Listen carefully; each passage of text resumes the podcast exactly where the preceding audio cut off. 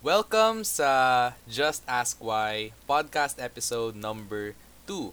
Ang topic natin for tonight is actually, uh, lalayo muna tayo sa politics. Ang ating magiging topic for tonight is why are people toxic? So, marami naman tayong experiences kasi sa mga toxic na tao. May it be sa mga video games, sa mga relationships, baka pati rin sa friends, sa families. Basta pag sinabi mong toxic, ito yung mga traits na usually ayaw natin sa isang tao.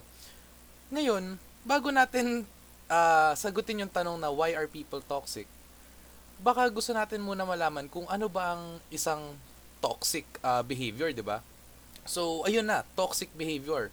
Bakit tayo may mga toxic behavior? Ako naniniwala ako na lahat tayo, lahat tayo sa room na ito, lahat tayo, tayong tao sa mundo, uh, meron tayong toxic behaviors. Why? Because toxic behaviors are actually learned behaviors. They are considered as uh, adaptive coping skills actually. Kunwari, sa family setting, uh, let's say meron kang abusive father. And then, meron kang coping skill na paano ka magko-cope against this uh, abusive na tao na let's say um, important uh, sa buhay mo, important yung role niya sa buhay mo, syempre there has to be something na kailangan mo matutunan para ma ma-counter yung ganong klaseng behavior, yung pagiging abusive. So we tend to be more uh, let's say protective of ourselves. Uh, we tend to push people uh, away because there's that fear na baka abusive itong tao na to, na baka saktan ka. And that is uh, considered as toxic for some other people. Kasi kunwari, kung meron kang friend, tapos yung friend mo na yun, eh, madalas tinutulak ka papalayo, sasabihin mo, grabe naman, ang toxic naman ng tao na to. Bakit siya ganyan? Ang, ang unhealthy naman ng ganong klaseng behavior.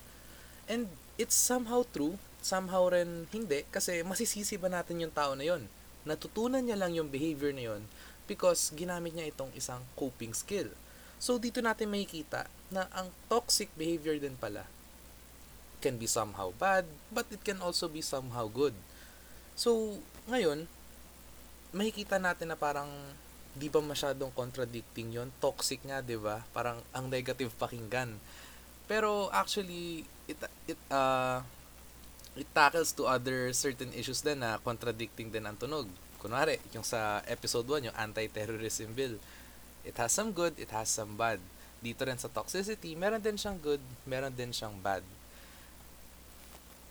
Pag nakikita natin ito sa ating toxic behavior, isa sa, uh, sa atin, personally ako, I believe ang toxic behavior ko is yung distaste ko sa mga, let's say, less knowledgeable people.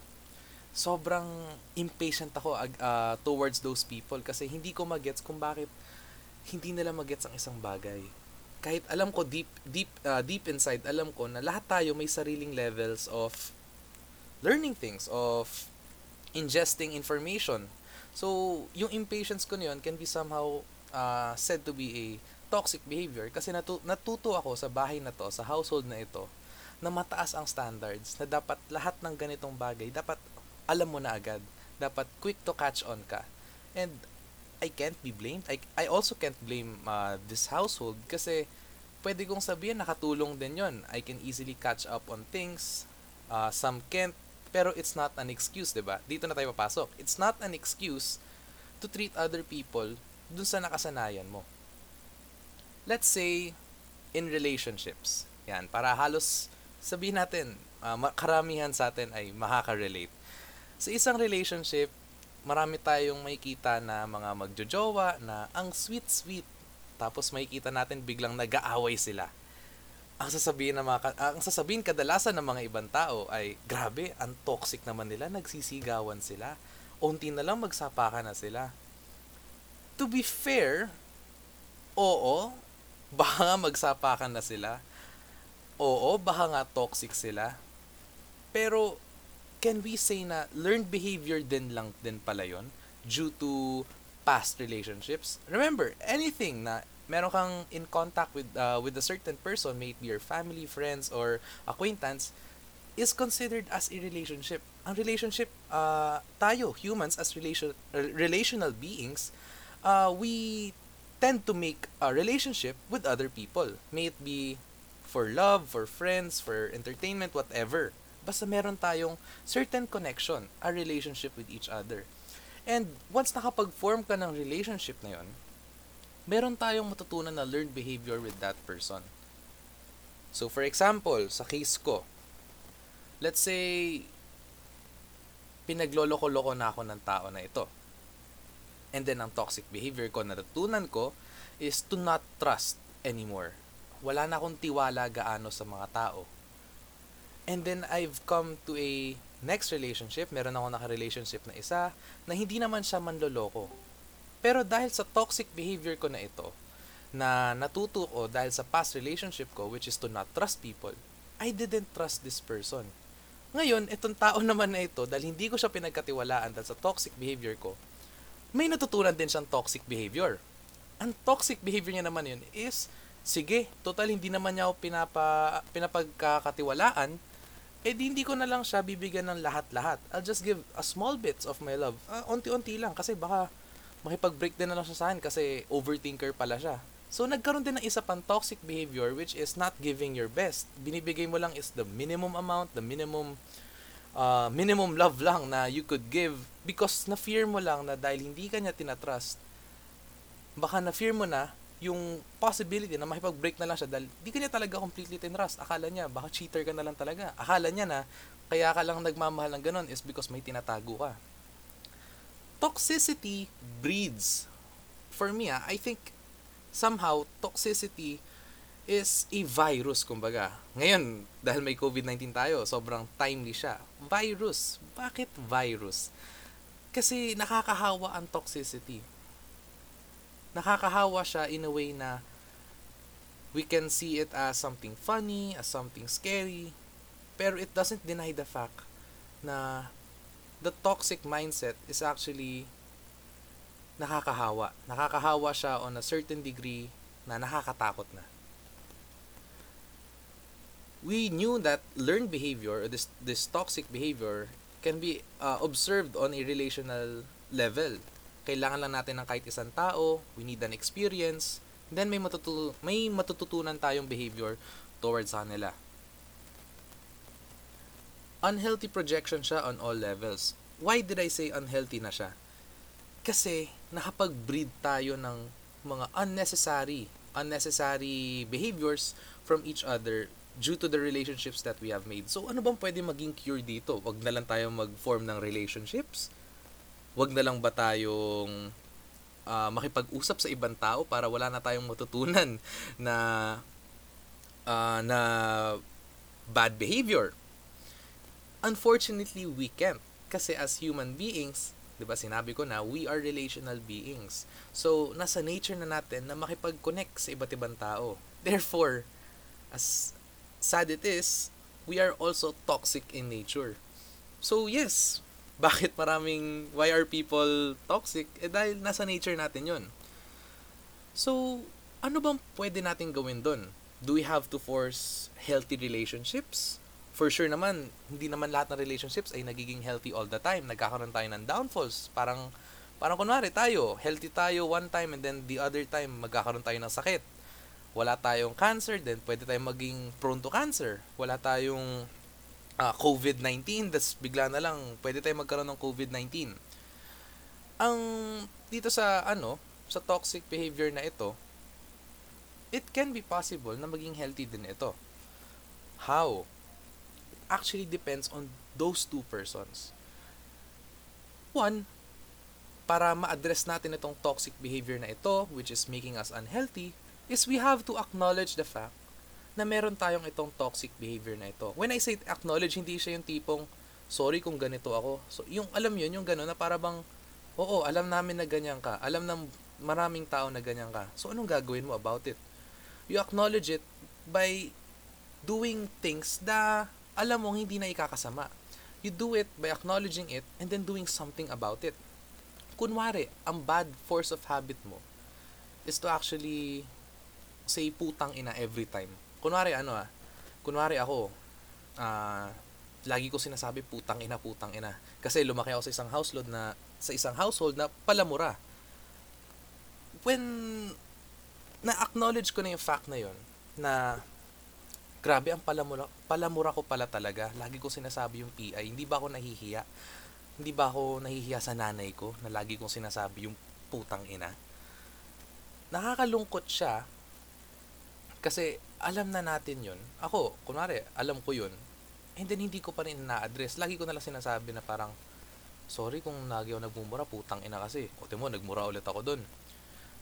Pero, the way to address it properly, yung we have to do something about this, is we can change that habit with another habit. How so? 'Di ba una na-acknowledge mo na na lagi mo sinasabi yung PI. We can substitute the word PI for something else. Let's say something silly. Kunwari, itong iniinom ko ngayon na Smirnoff Mule, pwede ko i-replace yung PI sa isang word na nakakatawa. Let's say Smirnoff. Wala lang, walang kwenta. Wala siyang kwenta na word. It doesn't have any relation to the PI. It can't be used as, as an expression. Pero it's so silly na mapapaisip ka, shucks, bakit ko ba sinasabi to? So kung before nasasabi ko na parang, ay, talaga itong buhay na to, putang ina, I can say, ay, ito talaga itong buhay na to, Smirnoff. Ba't ko sinabi yun? Ang pangit pakinggan. Now, to be able to remove that kind of habit na sinasabi mo yung PI, alam nyo ba na ang habits take at least 21 days to form. So that's about one whole month. Sipin mo, one whole month kang papalitan mo yung expression mo by saying Smirnoff. Mauumay ka, pero it will become a habit. At least hindi mo na masasabi yung PI, di ba? Nawala na yung unhealthy behavior of saying the PI. Ngayon, dahil napalitan mo na yung behavior, syempre tatanungin mo, o oh, pinalitan ko na, paano ko naman tatanggalin yung Smirnoff? Obviously, habang sinasabi mo yung Smirnoff, alam mo nakakatawa. Of course, yung other people na who would hear it ay matatawa rin. Parang, what are you saying? Bakit ba sinasabi yung Smirnoff? Mapapatigil ka. Hindi kasi siya tulad sa mga PI na natatawang ibang tao, ina-accept nila, ganon. Ngayon, na-treat na natin itong toxic behavior mo ngayon, ang maganda dito is hindi mo na ma let's say hindi mo na mahahawa yung ibang tao to create another toxic behavior. Dahil ikaw nakapag-stop nakapag-stop ka na. Pero ngayon, what if yun na bago mo naka-relationship, eh meron na siyang pre-existing toxic behavior. Babalik ulit tayo sa step 1. Acknowledgement.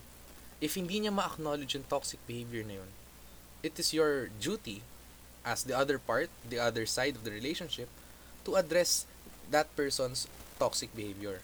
Ganon din yun sa case ng kanina. If hindi mo rin naman maano, ma-address or hindi mo ma-acknowledge pala rather yung toxic behavior mo, it's the duty of the other person to address it. Why? Kasi kailangan din nila sabihin sa'yo yung mali. And ikaw, kailangan mo tanggapin. Of course, it would be rough, di ba? Parang, grabe, buong buhay ko sinasabi yung PI, tapos, kailangan ko na siya baguhin. Mahirap siya, pero, like any other relationship, if you want a relationship to work, you would have to make it work. So ngayon, uh, going back, you address the toxic behavior ng tao na yun. Siyempre, we hope na tanggapin ng tao na yun yung sinabi mo acknowledgement, may gagawin siya about it. Ngayon, ang pinaka-crucial para sa mga pagtanggal ng toxic behaviors is actually rooted din sa tao na ka-relationship mo with we have to know, or rather, kailangan natin umasa na ang person na ito magsistay rin.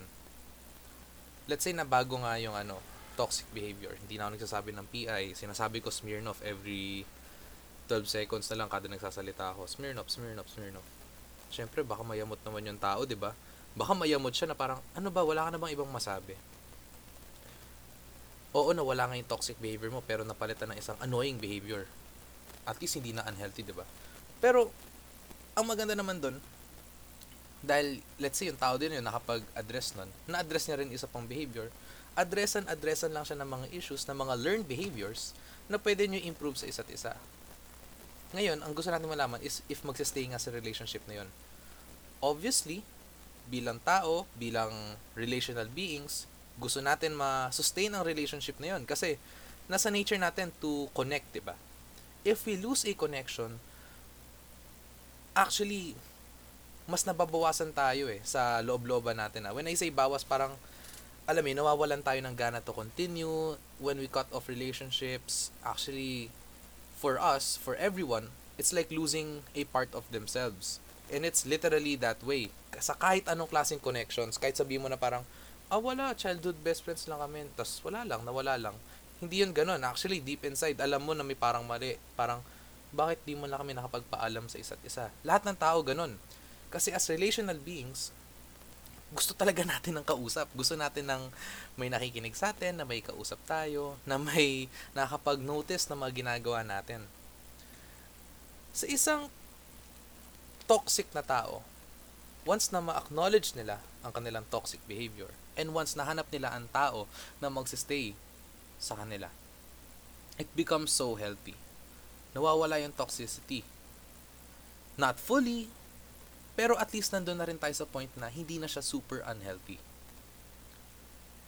Dito naman sa toxicity, kasi relationships pala yung tinatake natin, baka may magtanong dyan, eh paano naman yung toxicity sa games? Toxicity sa family? Or toxicity sa friends? Kasi ayaw na natin ng love life, jowa. Kasi hindi naman tayo lahat makarelate. Wala naman akong jowa, di ba? I've saw I've seen stories na sinasabi you can cut off toxic people of your life. True, you can. As a decision mo naman yan eh. Kaso, you would have to immediately replace them. Eh paano kung ayaw natin mag-replace ng tao? Paano kung tayo yung tipong tao na alam natin toxic ang isang tao pero ayaw natin sila i-cut off. Gusto natin ayusin natin sila. Gusto natin ma-bring out yung best sa kanila. Gusto natin maayos yung unhealthy lifestyle nila. Ano bang kailangan natin gawin? Well, bilang person of the other side of relationships, kasi as I said, ang relationships, hindi lang yan for love life, para din yan sa friends, families, or whatever, kailangan din natin i-acknowledge pa rin. Acknowledgement pa rin talaga ang number one step. Pero, ang may iba dito is you don't have to stay. Bakit?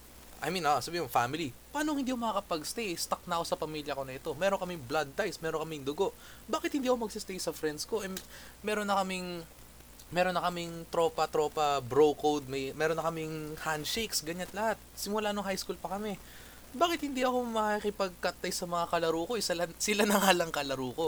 Bakit okay lang i-cut off sila? Or, sorry, hindi pala cut off. Bakit okay lang na hindi na tayo magstay sa kanila. Hindi naman sila replaceable, 'di ba? They are actually irreplaceable. Pero yung sabihin kong pagsistay is let's say naayos na nila 'yon. Let's say kunwari ako, yung sister ko. Let's say sobrang yabang niya na tao. As in she thinks highly of herself. She thinks na lagi siya ang nasa tama and lagi ko tong ina-acknowledge sa kanya lagi akong ina-acknowledge sa sister, sa sister ko, uy, ang yabang-yabang mo na. Can you not can you not say anything na for a while? Kasi ang dami nang nayayamot, baka onti na lang uh, ipahitman ka nila. And then she takes it as, oh, ganun pala ako na tao, sige, well, ano. Then you can opt not to stay. Why? Kasi, ang problema sa mga relationships na ito, ng mga long-term relationships na ito, it is deeply rooted kunwari, as a family, ako, sa, kahit sabihin ko sa kapatid ko na mayabang siya, tapos sabihin natin na ayos na yun, I don't have to stay kasi alam ko naman sa buong buhay ko na kakilala ko siya is she is that way. Babalik at babalik yun. It's not it's not it's not ano eh, it's not a habit that she has formed. It's somehow a lifestyle. And I don't have to stay per se. I can stay as a family, but I don't have to stay trying to fix her. I can just say na parang, uy, ayus-ayusin mo na yung buhay mo. Mayabang ka. Then just go. Do that, do that sa mga friends mo. Kunwari, ang friend mo ang toxic behavior niya is lagi siyang uh, sexually harassing other people. Sabi mo, uy, ang bastos-bastos mong tao. Pwede ba ayus-ayusin mo na ang buhay mo? Then you cannot stay. Uh, you can opt not to stay.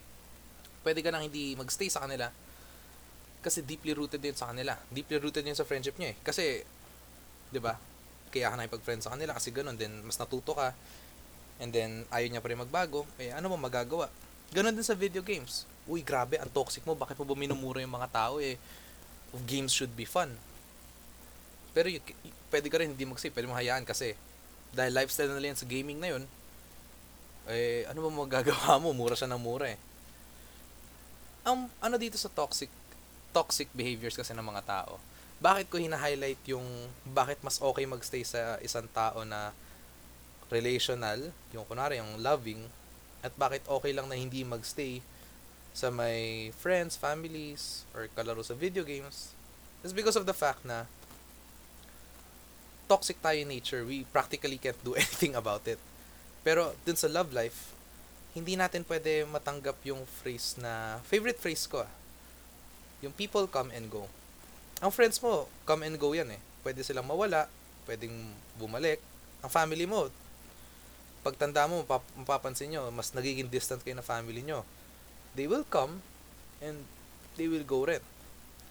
Ang mga kalaro mo, pag namatay ang isang laro, edi namatay na yung laro na yun, pero pag may nahanap na bagong laro, edi laro ulit kayo. These people come and go. Pero once you've set on someone na nasa, sabihin natin nasa isang relationship, yung mahal mo, mapupunta sa isip mo yung phrase na people come and go. tas may kadugtong yon uh, which is about staying. People come and go, pero people will choose to stay. Which means na kahit anong mangyari, pipiliin pa rin nila magstay. And I believe na it's effective for relationships compared sa mga friends, families, and ano. Kasi sa friends, families, and kalaro, solid na yan eh. Meron na kayong solid foundation eh. Hindi mo na kailangan magstay kasi babalik at babalik pa rin naman kayo. Kahit anong mangyari. Part na yan ng culture eh. Na kahit magkunari, mag-away kayong magkapatid. Di naman kayo, di mo naman sasabihin, aalis na ako sa bahay na to, ayoko na kasama kapatid ko. Hindi, sabi mo, hindi mo lang siya kausapin, hindi mo lang siya papansinin, hindi ka magsistay sa ano niya, sa buhay niya. Pero babalik at babalik pa rin kayo. Kumari sa friends, mag-away kayo as friends dahil ginawa ng kaibigan mo yung ex mo habang kayo pa. Oo, mag-aaway kayo for a bit. Pero let's say, in the next two years, oh, di bati ulit kayo. Naging civil na kayo. Sa mga kalaro, ganun din. Pero sa isang relationship, na wala pa kayong solid foundation, nagbubuo pa lang kayo, it's important that you stay. It takes time eh. It takes time to build that kind of foundation. Kasi for sure, habang binubuo niyo yung foundation na yun, dun yun na nafa-find out yung toxic behaviors ng isa't isa. Which is natural sa, sa ating lahat. So, gusto ko rin i-break yung stigma na yun, no? Sinasabi ng mga tao na parang, ay, pangit ng tao na to, toxic. Ayoko sa kanya, ayoko sa kanya. Red flags alert, red flag alert, di ba? Okay lang maging toxic. Okay lang. Ako na nag-a-assure sa inyo. Okay lang maging toxic. Why? Kasi hindi nyo kasalanan kung bakit kayo naging toxic. Kasalanan yan ng mga ibang tao. De, joke lang. Walang may kasalanan kung bakit ka toxic. Kasi natural yan sa atin. Para mong, para mo bang sinisa yung sarili mo kung bakit ka natae na habang nasa school. Hindi mo kasalanan kung bakit ka natae. Nangyari kasi mother nature. Ganon din habang sa pagiging toxic. Hindi mo kasalanan dahil mother nature. Yes, it is a learned behavior. Pero it is part of our, let's say, genetic sequence na maging toxic. Na may matutunan tayo and then it becomes a toxic behavior. It's completely natural to be toxic and it is completely natural na maging unhealthy din ang itong toxic behavior na ito. It is our choice to whether do something about it, whether to acknowledge this behavior, and kunwari sa sinabi ko nga, with the relationship with someone, kung mag, uh, magsistay tayo sa tayo na to, or magsistay ba sila sa atin while fixing our toxic behavior, while making a strong foundation for each other, and the uh, the choice to not stay sa mga friends, families, and um, uh, kalaro sa video games kasi nandun yung assurance na meron kang safety net. May mababagsakan ka pa rin naman either way. So, ayun. Itong mga relationships na ito, na may mga toxic behaviors tayo sa isa't isa, they're all completely normal. Kaya maraming tao toxic. It's not because It's not because uh, ganun, uh, ganun lang sila. Natutunan yan. And like everything na natutunan natin, we can unlearn those things. So, ayun. Uh, thank you very much for listening to my somehow educational but purely personal experiences about uh, why a person is toxic. And I just want you to know na okay lang maging toxic, okay lang na makasakit ka, basta alam mo na mali yung ginawa mo. And you're willing to do something about it. Alalahanin nyo na laging may tao dito na may pake sa inyo. Pag sa tingin mo may mali kang ginawa, na may toxic kang ginawa, you can always look for someone na makausap and then they will completely accept you. Kayo lahat na nandito na nakikinig dahil alam nyo na na normal lang ang maging toxic. Be that person. Be that change. To lessen people uh, sticking with their unhealthy behaviors, their toxic behaviors. So again, this is Just Ask Why. Nasagot na ata natin ng why are people toxic with a lot of things. Thank you for listening and good night.